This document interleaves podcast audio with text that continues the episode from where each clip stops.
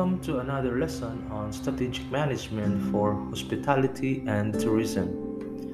At the end of this lesson, you should be able to first explain why you need strategy implementation framework, evaluate strategy formulation and implementation from a holistic perspective, and lastly, discuss potential barriers and challenges in developing and implementing strategies. This is Mark Lennon Setonis educational podcast episode, and what I'll be sharing is on strategy implementation and change. Noble 1999 and Okumus 2003 said that there is no agreed upon and dominant framework in strategy implementation. This lesson proposes a framework by identifying key factors and categorizing them into different groups depending on their role and importance. The role and importance of each factor, as well as its relationship with other factors, will be explained. The pace of strategic change and some discussions on potential barriers and resistance to strategy development and implementation and how they can be overcome is also discussed in this unit. Let's start with the previous implementation framework. One of the most cited implementation framework was proposed by Waterman, Peters, and Phillips in the 1980. Based on their research and consultancy work, these authors argued that effective strategy implementation is essentially attending to the relationships between seven factors 1. Strategy 2. Structure 3rd. System 4th. Style 5. Staff 6. Skills and lastly subordinate goals. The conceptual strategy implementation frameworks developed by Stonich in 1982 consist of explicit key implementation factors. These were the implementation framework to appear in the field of strategic management.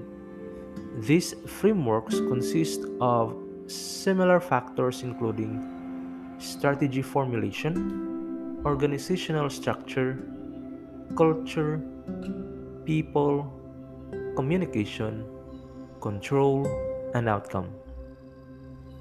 There are important similarities among the previous implementation frameworks in terms of key factors forwarded and assumptions made. The overriding assumption of these frameworks is that multiple factors should be considered simultaneously when developing and implementing a strategy and strategic decision. Some frameworks combine several elements under one factor, while others refer to each element as a separate factor. For example, in the framework proposed by Galbraith and Kazanjian in 1986, the issue related to managers and employees are incorporated under a separate factor entitled people or staff. In the framework developed by Hrebiniak and Joyce in 1984, a manager's style, incentives, and trainings are presented as individual factors. However, each framework includes different numbers and types of factors, and some frameworks identify more factors than others. Strategy formulation is referred to as strategy business strategy, intended strategy, market strategy, vision, new strategy, and strategic decision. Outcome is referred as results and success. A further issue is that some frameworks have a starting point, which is usually the formulation of strategy according to Hrebiniak and Joyce in 1984. Whereas other frameworks, such as those proposed by Waterman and colleagues in the 1980s, do not specifically have a starting point when looking at a strategy implementation. From the analysis of previous frameworks, key factors can be identified that play an important role in strategy formation process, namely 1. Strategy development, 2. Environmental uncertainty, 3. Organizational structure, 4. Organizational culture, 5. Leadership, 6. Operational planning, 7. Resources allocation, 8.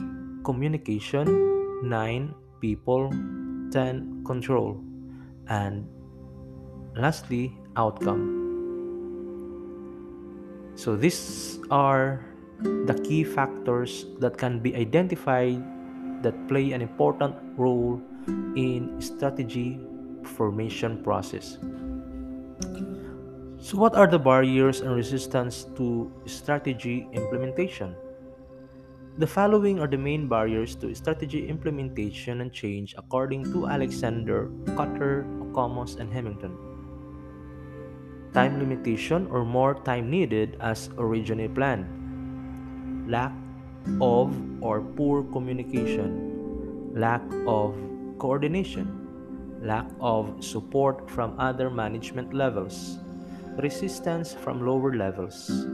Poor planning activities sudden changes, fear of losing something valuable, lack of skills and knowledge, unpleasant previous experiences, commitment to previous practices, strong organizational culture, internal politics, trade unions, government regulations, cost of change, financial difficulties, other priorities, technical difficulties, and fear of insecurities.